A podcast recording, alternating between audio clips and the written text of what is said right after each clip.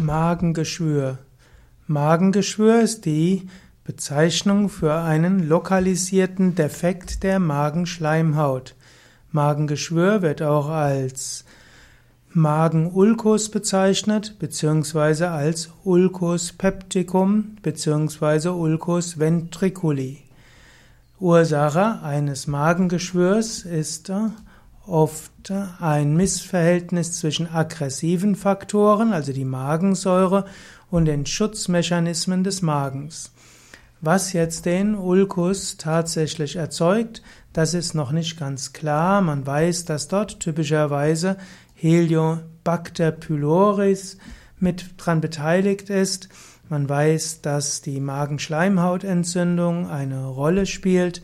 Man weiß, dass es verschiedene Ursachen gibt. Zum Beispiel, wer eine Dauermedikation hatte mit Aspirin, Diclofenac oder auch mit Ibuprofen, das erhöht das Risiko für ein Geschwür sehr stark.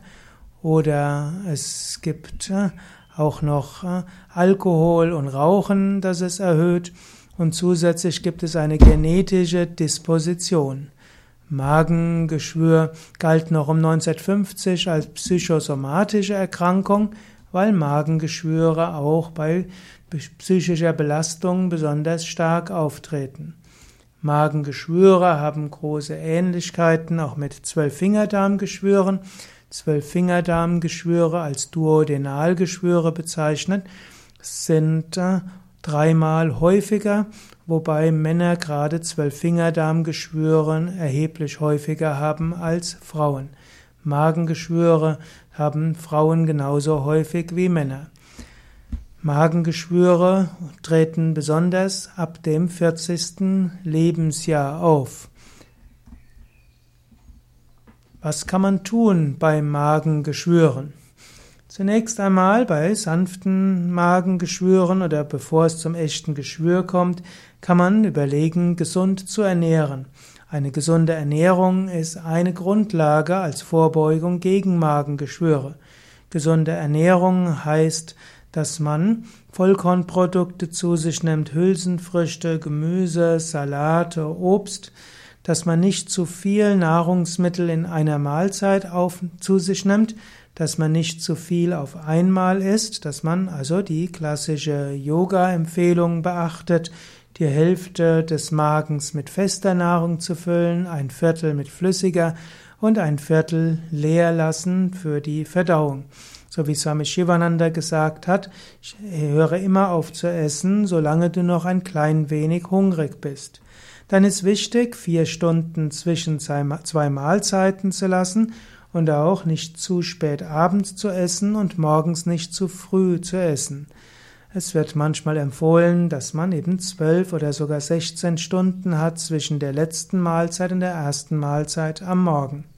Andere dagegen sagen, es ist besser, mehrere kleine Mahlzeiten zu sich zu nehmen, anstatt zwei oder zwei große Mahlzeiten zu sich zu nehmen. Es gilt, das auszuprobieren dann ist es wichtig, jeden Tag Tiefenentspannung zu üben, jeden Tag zu meditieren. Auch das ruhige lange Halten der Vorwärtsbeuge wirkt beruhigend auf Magen und Darm. Tiefe Bauchatmung ist auch hilfreich.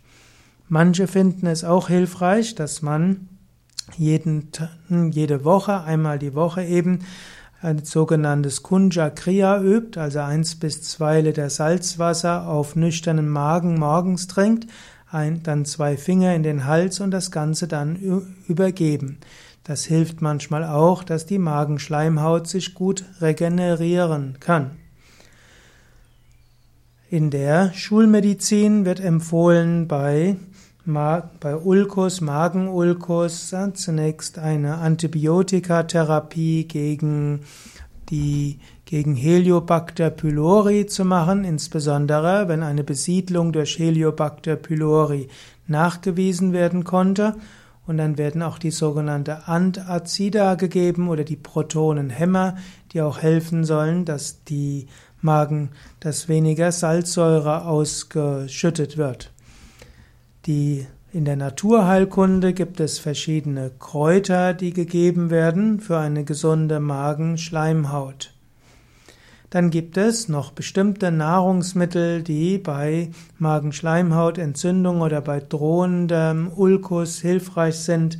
Dazu gehören unter anderem Leinsamen, dazu gehört Kartoffelwasser oder Kartoffelsaft und einiges anderes. Auch Bitterkräuter soll, können dort helfen. Letztlich für eine sichere Diagnose ist die Magenspiegelung und auch die Entnahme von Gewebeproben notwendig. Insbesondere ist wichtig, dass ein Magenkarzinom ausgeschlossen werden muss. Deshalb bei regelmäßiger Magenprobleme ist es notwendig, zu einem Arzt zu gehen und der einen dann an einen Facharzt weiter verweisen kann. In diesem Sinne, Magenulkus kann sehr schwere Schmerzen verursachen, aber die Eradikation von Heliobacter pylori verläuft normalerweise erfolgreich. Wenn der Keim einmal ausgelöscht wurde, kommt es nur in seltenen Fällen wieder zu einer Reinfektion und das muss nicht zum Geschwür führen. Eine Vorbeugung gegen, gegen Magengeschwüre ist die gesunde Ernährung, Verzicht auf Rauchen und Alkohol und nicht zu viel zu essen.